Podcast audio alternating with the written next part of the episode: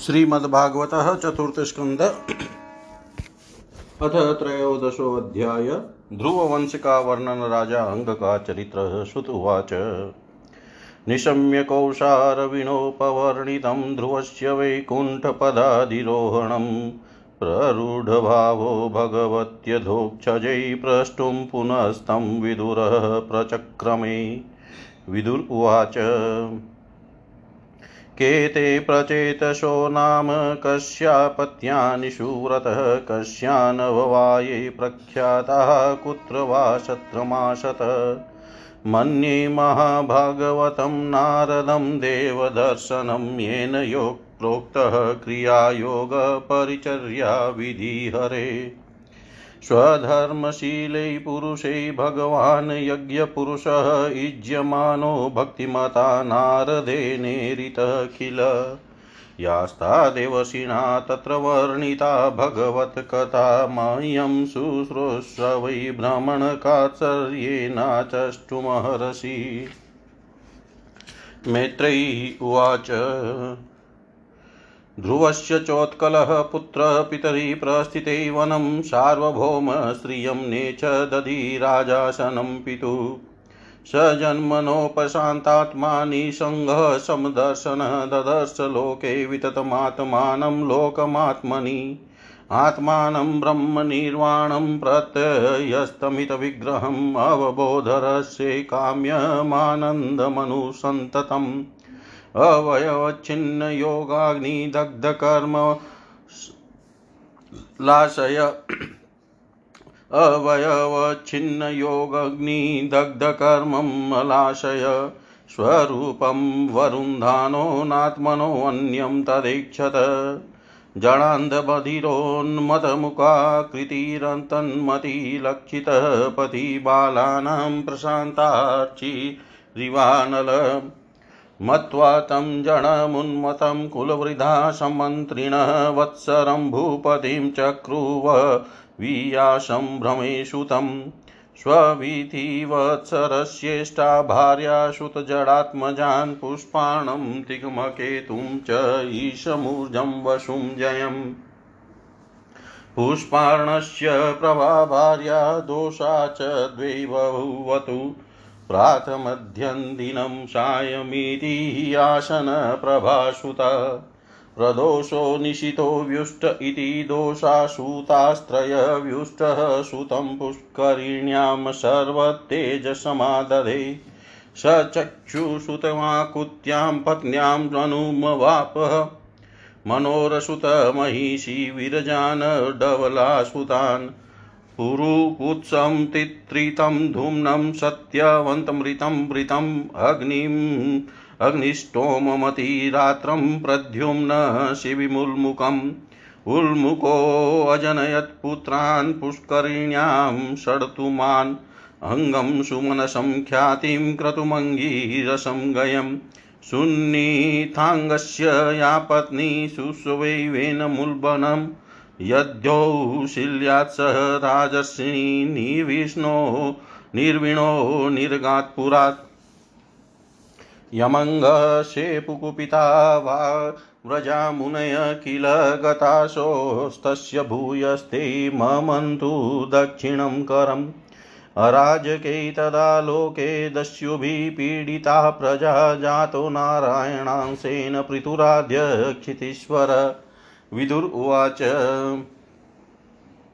तस्य शिलनिधे साधो भ्रमण, यस्य महात्मन राज्ञ कथम, भूदुष्टा प्रजाय द्विमनाययो किं वाहो वेन उद्दिश्य ब्रह्मदण्डमयुयुजन, दण्डव्रतधरैरागी मुनयो धर्मकोविदा नावध्येय प्रजापाल प्रजाभिरगवानपि यदशो लोकपालानां विभत्योजस्वतेजसा। एतद्दाख्याहि मे भ्रमण सुनिता सुनितात्मज चेष्टितं श्रद्दधानाय भक्ताय त्वं परावरवित्तम। मैत्रेयी उवाच अङ्गोष्वमेधं राजर्षिराजहारं महाक्रतुं नाजग्मुदेवतास्तस्मिन्नाहुता ब्रह्मवादिभिः। तमुचु विस्मितास्तत्र यजमानमत द्विज हविषि हूयमानानि न ते गृह्णन्ति देवता। राजन्हंविष्य दुष्टानि श्रद्धयासिता आसादितानि ते छन्दाशयातयामानि योजितानि धृतव्रते। न विदामेह देवानां हेलनं वयमन्यपि। यनः गृह्णन्ति भागान् स्वान् ये देवा कर्मसाक्षिण मैत्रेयी उवाच। अङ्गो द्विजवचः श्रुत्वा यजमान सुदुर्मना तत्प्रष्टुं व्यसृजद्वाचं सदस्यास्तदनुज्ञया। नागच्छन्त्याहुता देवा न गणन्ति ग्रहानिह सदसस्पतयो ब्रूत किमवध्यं मया कृतम्।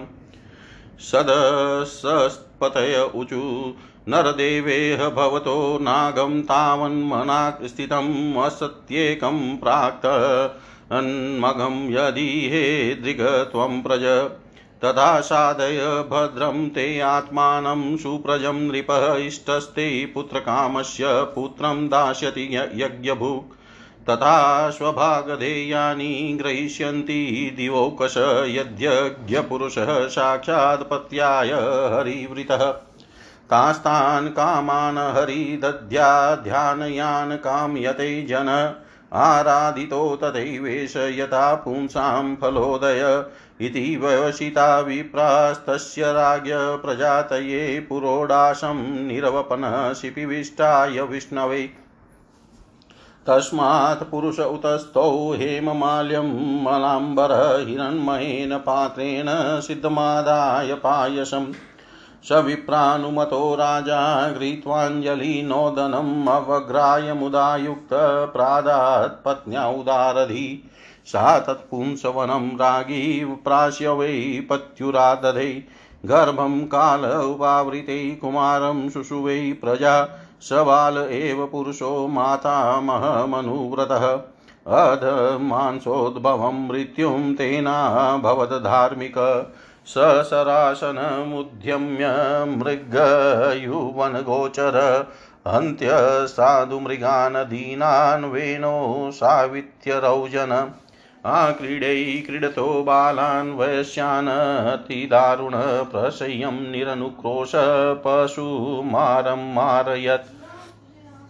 तं विचक्षय खलं पुत्रं शासने विधि विविधे नृप यदा न शासितुं कल्पो भृशमासीत् सुदुर्मना। प्रायेणाभ्यार्चितो देवो ये अप्रजाग्रहमेदिन कदपत्यभृतं दुःखं येन विन्दति दुर्भरम् यतः पापीयसी कीर्तिर्धर्मश्च महान् नृणां यतो विरोध सर्वेषां यताधीरनन्तक कस्तं प्रजापदेशं वै मोहबन्धन्मात्मनः पण्डितो बहुमन्येत्यदर्था क्लेशदा गृहा कदपत्यं वरं मन्ये सदपत्याचुचां पदात्, निर्विद्येत ग्रहान्मत्र्यो यत् क्लेशनिवहा गृहा एवं स निर्विणमनः नृपो गृहान्निश्चित उत्थाय महोदयोदयात्। आलब्धनिद्रोऽनुपलक्षितो नृभिः हित्वा गतो वेन शुवं प्रसुप्तान् विज्ञाय निर्विद्य गतं पतिं प्रजाः पुरोहिता मात्यसुरगणादय विचेक्युरुव्यामति शोकत कातरा यथा निगूढं पुरुषं कुयोगिन। अलक्षयन्तपदवीं प्रजापते अतोद्यमा प्रत्युपसृत्य ते पुरीम्। ऋषिण समेतानभिवन्द्यशास्त्रवो न्यवेदयन् पौरवभर्तृविप्लवम् न्यवेदयन् पौरवभर्तृविप्लवम्। श्री सूत जी कहते हैं, सोनक जी, श्री मैत्रेय मुनि के मुख से ध्रुव जी के विष्णु पद पर आरूढ़ होने का वृतांत सुनकर विदुर जी के हृदय में भगवान विष्णु की भक्ति का उद्रेक हो आया। और उन्होंने फिर मैत्रेयी जी से प्रश्न करना आरंभ किया। विदुर जी ने पूछा, भगवत परायण मुने, ये प्रचेता कौन थे? किसके पुत्र थे? किसके वंश में प्रसिद्ध थे? और इन्होंने कहा, यज्ञ किया था। भगवान के दर्शन से कृतार्थ नारद जी परम भागवत है, ऐसा मैं मानता हूँ। उन्होंने पाँच रात्र का निर्माण करके श्री हरि की पूजा पद्धति रूप क्रिया योग का उपदेश किया है। जिस समय प्रचेतागण स्वधर्म का आचरण करते हुए भगवान यज्ञेश्वर की आराधना कर रहे थे, उसी समय भक्त प्रवर नारद जी ने ध्रुव का गुणगान किया था। भ्रमण उस स्थान पर उन्होंने भगवान की जिन जिन लीला कथाओं का वर्णन किया था, वे सब पूर्ण रूप से मुझे सुनाइए, मुझे उनके सुनने की बड़ी इच्छा है। श्री मैत्री जी ने कहा विदुर जी महाराज, ध्रुव के वन चले जाने पर उनके पुत्र उत्कल ने अपने पिता के सार्वभौम वैभव और राज सिंहासन को अस्वीकार कर दिया। वह जन्म से ही शांत चित आशक्ति शून्य और समदर्शी था तथा संपूर्ण लोकों को अपनी आत्मा में और अपनी आत्मा को संपूर्ण लोकों में स्थित देखता था। उसके अंतकरण का वासना रूप मल अखंड योगाग्नि से भस्म हो गया था। इसलिए वह अपनी आत्मा को विशुद्ध बोध रस के साथ अभिन्न आनंदमय और सर्वत्र व्याप्त देखता था। सब प्रकार के भेद से रहित प्रशांत ब्रह्म को ही वह अपना स्वरूप समझता था तथा अपनी आत्मा से भिन्न कुछ भी नहीं देखता था। वह अज्ञानियों को रास्ते आदि साधारण स्थानों में बिना लपट की आग के समान मूर्ख, अंधा, बहिरा, पागल अथवा गूँगा सा प्रतीत होता था। वास्तव में ऐसा था नहीं। इसलिए कुल के बड़े बूढ़े तथा मंत्रियों ने उसे मूर्ख और पागल समझकर उसके छोटे भाई भ्रमी पुत्र वत्सर को राजा बनाया। वत्सर की प्रेयसी भार्या स्वती के गर्भ से पुष्पाण तिग्म केतु विश्व ऊर्ज वसु और जय नाम के छह पुत्र हुए। पुष्पाण के प्रभा और दोषा नाम की दो स्त्रियाँ थी। उनमें से प्रभा के प्रातः मध्यम दिन और साय ये तीन पुत्र हुए। दोषा के प्रदोष निशित और व्युष्ट ये तीन पुत्र हुए। व्युष्ट ने अपनी भार्या पुष्करणी से सर्वतेजा नामक का पुत्र उत्पन्न किया। उसकी पत्नी आकुति से चक्षु चक्षु नामक पुत्र हुआ। चाक्षुष मनवंत्र में वही मनु हुआ। चक्षु मनु की स्त्री नडवला से पुरुकुत्स त्रित सत्यवान ऋत व्रत अग्निष्टोम अतिरात्र प्रद्युम्न शिवी और उल्मुख, ये बारह सत्वगुणी बालक उत्पन्न हुए। इनमें उल्मुख ने अपनी पत्नी पुष्करणी से अंग सुमना, ख्याति क्रतुअंगिरा और गय, ये छह उत्तम पुत्र उत्पन्न किए। अंग की पत्नी सुनीता ने क्रूर कर्मा वैन को जन्म दिया, जिसकी दुष्टता से उद्विग्न होकर राजसी अंग नगर छोड़कर चले गए थे। प्यारे विदुर जी, मुनियों के वाक्य वज्र के समान अमोघ होते हैं। उन्होंने कुपित होकर वैन को साप दिया और जब वह मर गया, तब कोई राजा न रहने के कारण लोक में लुटेरों के द्वारा प्रजा को बहुत कष्ट होने लगा। यह देखकर उन्होंने वैन की दाहिनी भुजा का मंथन किया, जिससे भगवान विष्णु के अंशावतार आदि सम्राट महाराज पृथु प्रकट हुए। विदुर जी ने पूछा, ब्रह्मण महाराज, अंग तो बड़े शील संपन्न साधु स्वभाव ब्राह्मण भक्त और महात्मा थे, उनके वेन जैसा दुष्ट पुत्र कैसे हुआ? जिसके कारण दुखी होकर उन्हें नगर छोड़ना पड़ा। राजदंडधारी वैन का भी ऐसा क्या अपराध था, जो धर्मज्ञ मुनीश्वरों ने उसके प्रति शाप रूप ब्रह्म दंड का प्रयोग किया? प्रजा का कर्तव्य है कि वह प्रजा पालक राजा से कोई पाप बन जाए तो भी उसका तिरस्कार न करे, क्योंकि वह अपने प्रभाव से आठ लोकपालों के तेज को धारण करता है। भ्रमण आप भूत भविष्य की बातें जानने वालों में श्रेष्ठ, सर्वश्रेष्ठ हैं, इसलिए आप मुझे सुनीता के पुत्र वैन की सब करतूतें सुनाइए, मैं आपका श्रद्धालु भक्त हूँ। श्री मैत्रेयी जी ने कहा विदुर जी एक बार राजसी अंग ने अश्वमेध महायज्ञ का अनुष्ठान किया। उसमें वेदवाणी ब्राह्मणों के आवाहन करने पर भी देवता लोग अपना भाग लेने नहीं आए। तब ऋत्विजनों ने विस्मित होकर यजमान अंग से कहा, राजन, हम आहुतियों के रूप में आपका जो घृत आदि पदार्थ हवन कर रहे हैं, उसे देवता लोग स्वीकार नहीं करते। हम जानते हैं आपकी होम सामग्री दूषित नहीं है। आपने उसे बड़ी श्रद्धा से जुटाया है, तथा वेद मंत्र भी किसी प्रकार बलहीन नहीं है। क्योंकि उनका प्रयोग करने वाले ऋत्विज गण याज कोचित सभी नियमों का पूर्णतया पालन करते हैं। हमें ऐसी कोई बात नहीं दिखती कि इस यज्ञ में देवताओं का किंचित भी तिरस्कार हुआ है, फिर भी कर्माध्यक्ष देवता लोग क्यों अपना भाग नहीं ले रहे हैं? श्री मैत्रेयी जी कहते हैं, ऋत्विजों की बात सुनकर यजमान अंग बहुत उदास हुए। तब उन्होंने याजकों की अनुमति से मौन तोड़कर सदस्यों से पूछा, सदस्यों देवता लोग आह्वान करने पर भी यज्ञ में नहीं आ रहे हैं और न सोम पात्र ही ग्रहण करते हैं। आप बतलाइए, मुझसे ऐसा क्या अपराध हुआ है? सदस्यों ने कहा, राजन, इस जन्म में तो आपसे तनिक भी अपराध नहीं हुआ। हाँ पूर्व जन्म का एक अपराध अवश्य है, जिसके कारण आप ऐसे सर्वगुण संपन्न होने पर भी पुत्रहीन हैं। आपका कल्याण हो। इसलिए पहले आप सुपुत्र प्राप्त करने का कोई उपाय कीजिए। यदि आप पुत्र की कामना से यज्ञ करेंगे तो भगवान यज्ञेश्वर आपको अवश्य पुत्र प्रदान करेंगे।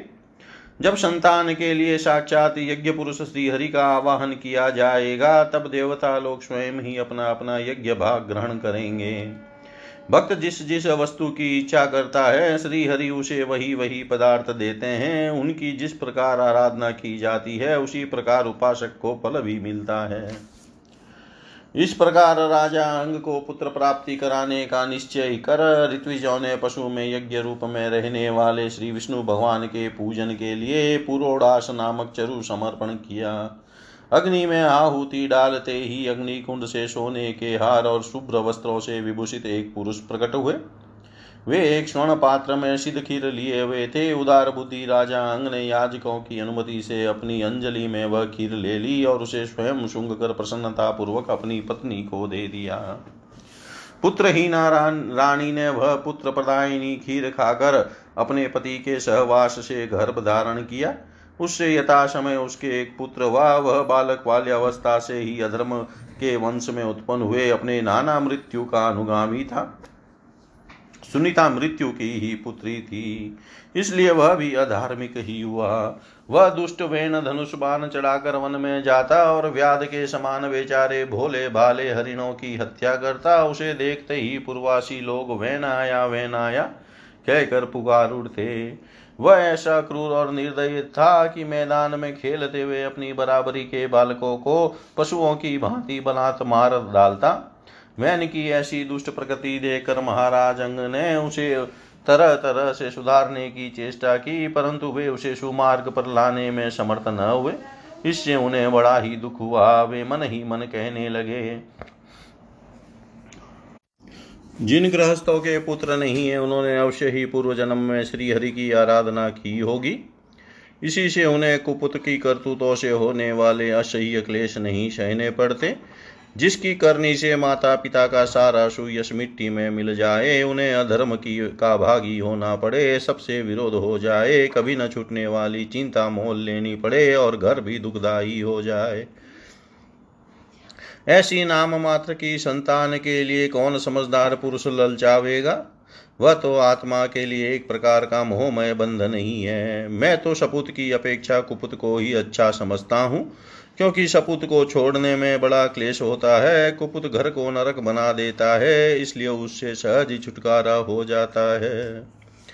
इस प्रकार सोचते सोचते महाराज अंग को रात में नींद नहीं आई, उस उनका चित गृहस्थी से विरक्त हो गया। वे आधी रात से के समय बिछोने से उठे। इस समय वैन की माता नींद में बेसुध पड़ी थी। राजा ने सबका मोह छोड़ दिया और उसी समय किसी को भी मालूम न हो, इस प्रकार चुपचाप उस महान ऐश्वर्य से भरे राजमहल से निकलकर वन को चल दिए।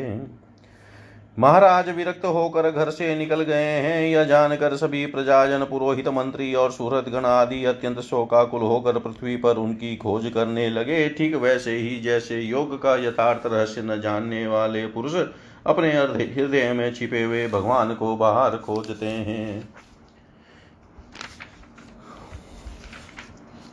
जब उन्हें अपने स्वामी का कहीं पता न लगा तब वे निराश होकर नगर में लौट आए और वहाँ जो मुनिजन एकत्रित हुए थे, उन्हें यथावत प्रणाम करके उन्होंने आँखों में आँसू भरकर महाराज के न मिलने का वृतांत सुनाया।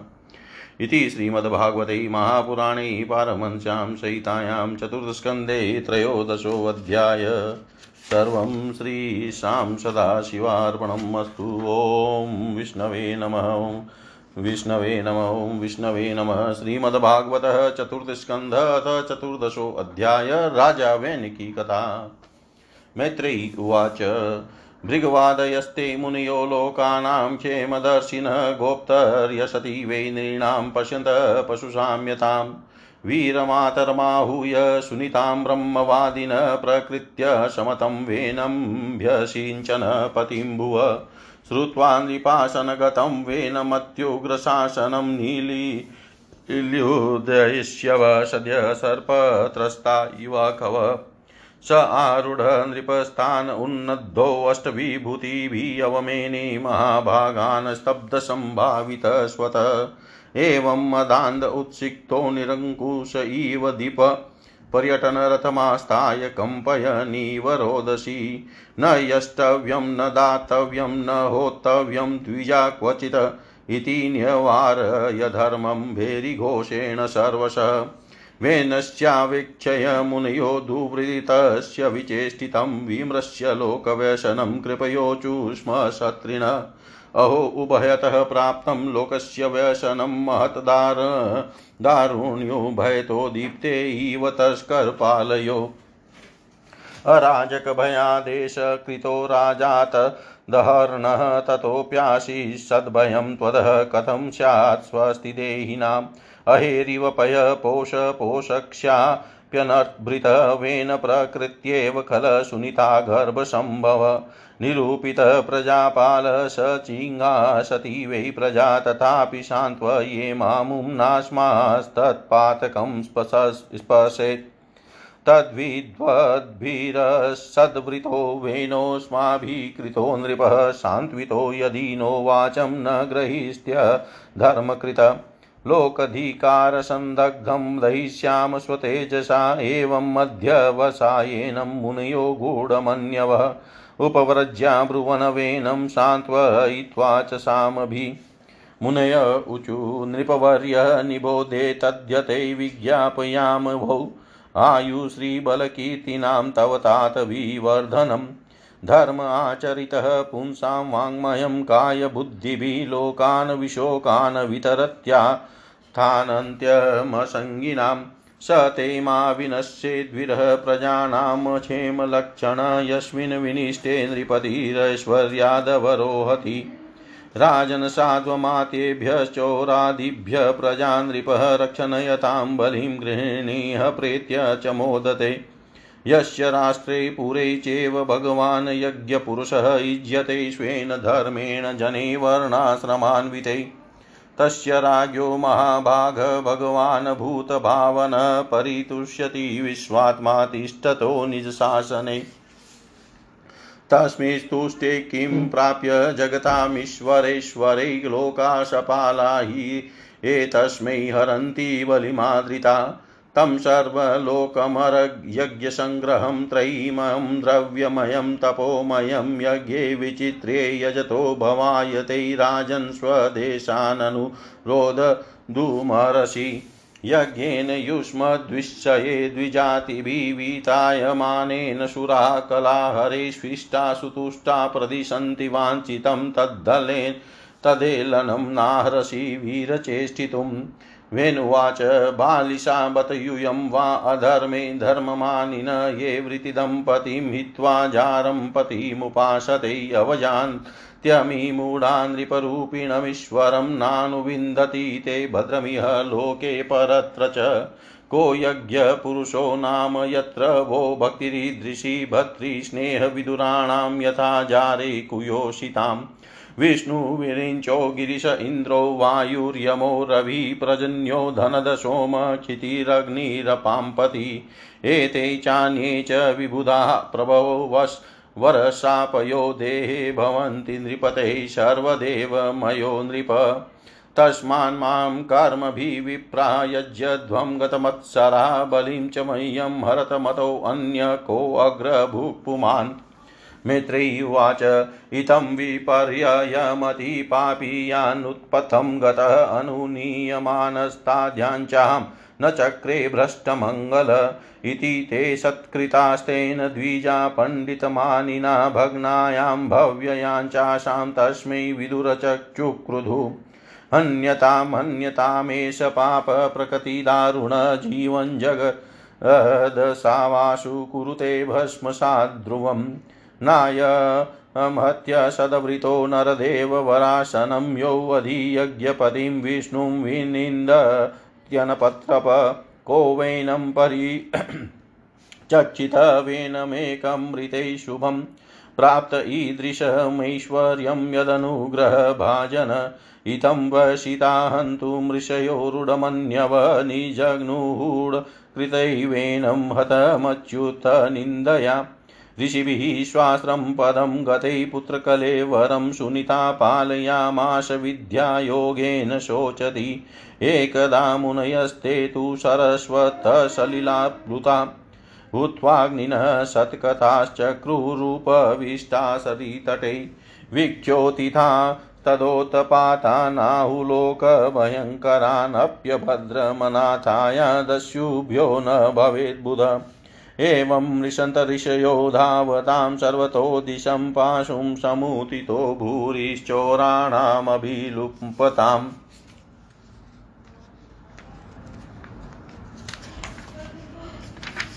तद् तदुपद्रमवमाज्ञाय लोकस्य वशुलुम्पतां भद्रयुपरते तस्मिन्नन्योन्यं न जिज्ञासताम्। चोरप्रायं जनपदं हि न सत्त्वमराजकं लोकानावारयच्छक्ता अपि तदोस् सदर्शिन ब्राह्मणसमधिकशान्तो दीनानां समुपेक्षक सत्रवते भ्रम तस्यापि भिन्नभाण्डात्तपयो यथा। नाङ्गस्य वंशो राजशैरेश संस्थातुमहरति अमोघवीर्यां हि नृपावंशेऽस्मिन् केष्वाश्रया विनिश्चित्यैव मृषयो विपनश्य महीपते मम नत्थुरुरुं तरसा तत्रासीद्वाहुको नर। काककृष्णोऽतिह्यस्लां स्वाङ्गो हस्वबाहु महाहनु। हस्व पानीं नाशाग्रो रक्ताक्षस्ताम्रमूर्धज तं तु ते दे तं तु ते वनतं दीनं किं करोमीति वादिनं निदिशेत्यब्रुवास्तात् स निषादस्ततोऽभवत् तस्य वश्यास्तु नैषादां गिरिकानन् गोचरायेनाहरजायमानो वेन कल्मषमुल्बनम् श्री मैत्रेयी जी कहते हैं, वीरवर विदुर जी, सभी लोकों की कुशल चाहने वाले भृगु आदि मुनियों ने देखा कि अंग के चले जाने से अब पृथ्वी की रक्षा करने वाला कोई नहीं रह गया है। सब लोग पशुओं के समान उत्सृंखल होते जा रहे हैं। तब उन्होंने माता सुनीता को समति से, की समति से मंत्रियों के सहमत न होने पर भी वेन के को भूमंडल के राजपद पर अभिषिक्त कर दिया। वेन बड़ा कठोर शासक था। जब चोर डाकुओं ने सुना कि वही राज सिंहासन पर बैठा है, तब सर्प से डरे हुए चूहों के समान वे सब तुरंत ही जहाँ तहाँ छिप गए। राजयासन पाने पर वेन आठों लोकपालों की ऐश्वर्य कला के कारण उन्मत हो गया और अभिमान वश अपने को ही सबसे बड़ा मानकर महापुरुषों का अपमान करने लगा। वह ऐश्वर्य मद से अंधा हो, रथ पर चढ़कर निर्मुष गजराज के समान पृथ्वी और आकाश को कंपाता हुआ सर्वत्र विचरने लगा।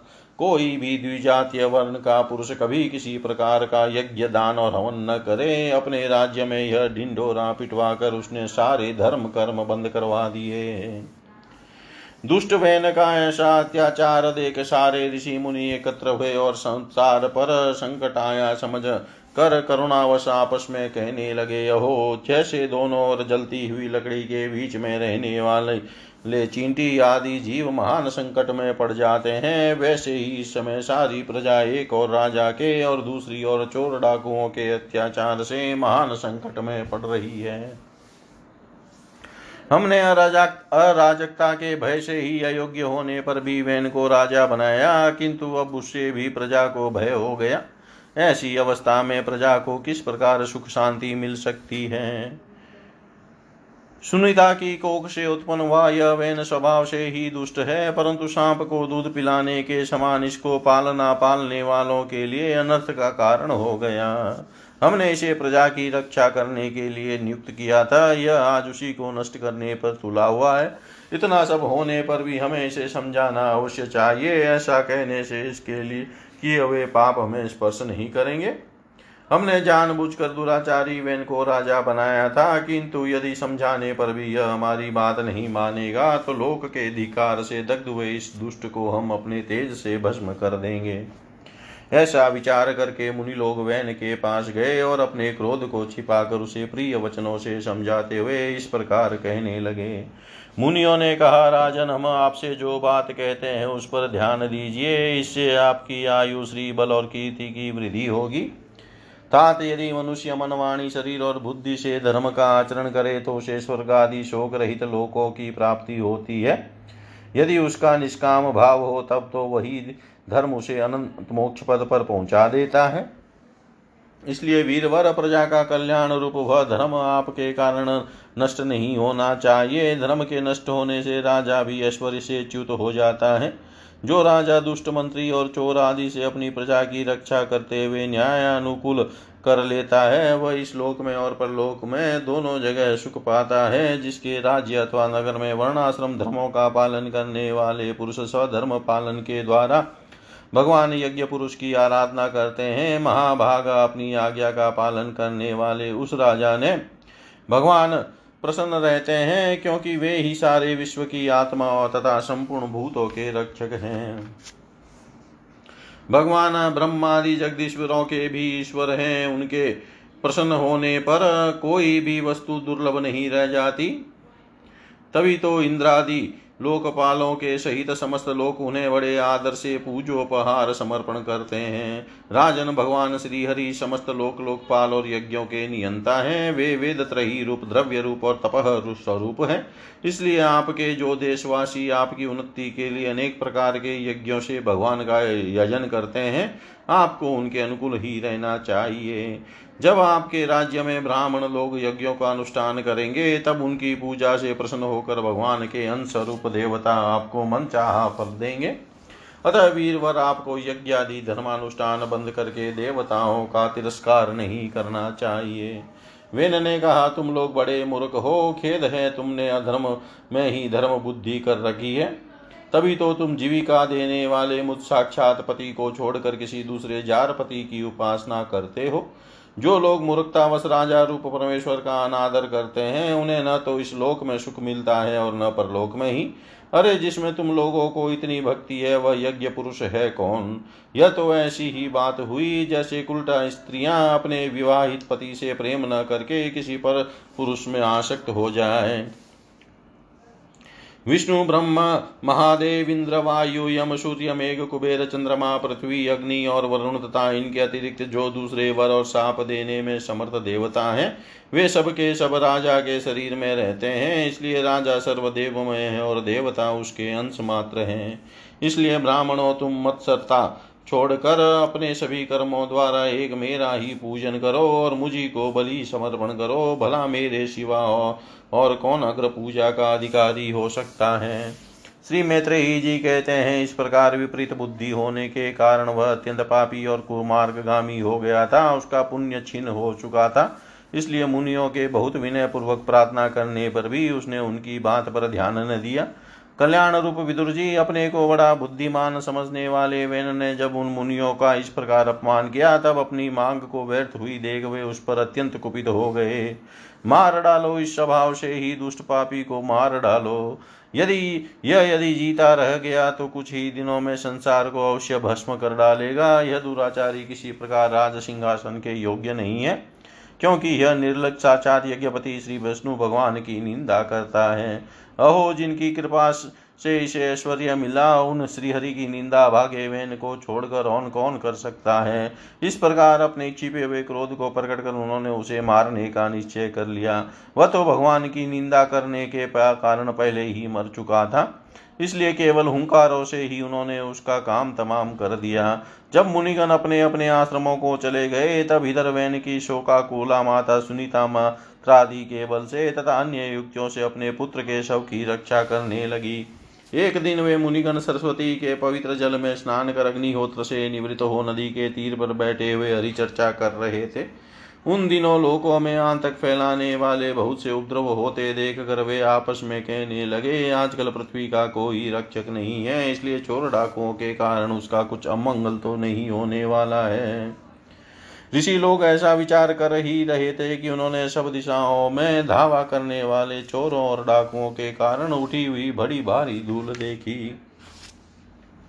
देखते ही वे समझ गए कि राजा वैन के मर जाने के कारण देश में अराजकता अराजकता फैल गई है, राज्य शक्तिहीन हो गया है और चोर डाकू बढ़ गए हैं। यह सारा उपद्रव लोगों का धन लूटने वाले तथा एक दूसरे के खून के प्यासे लुटेरे का ही है।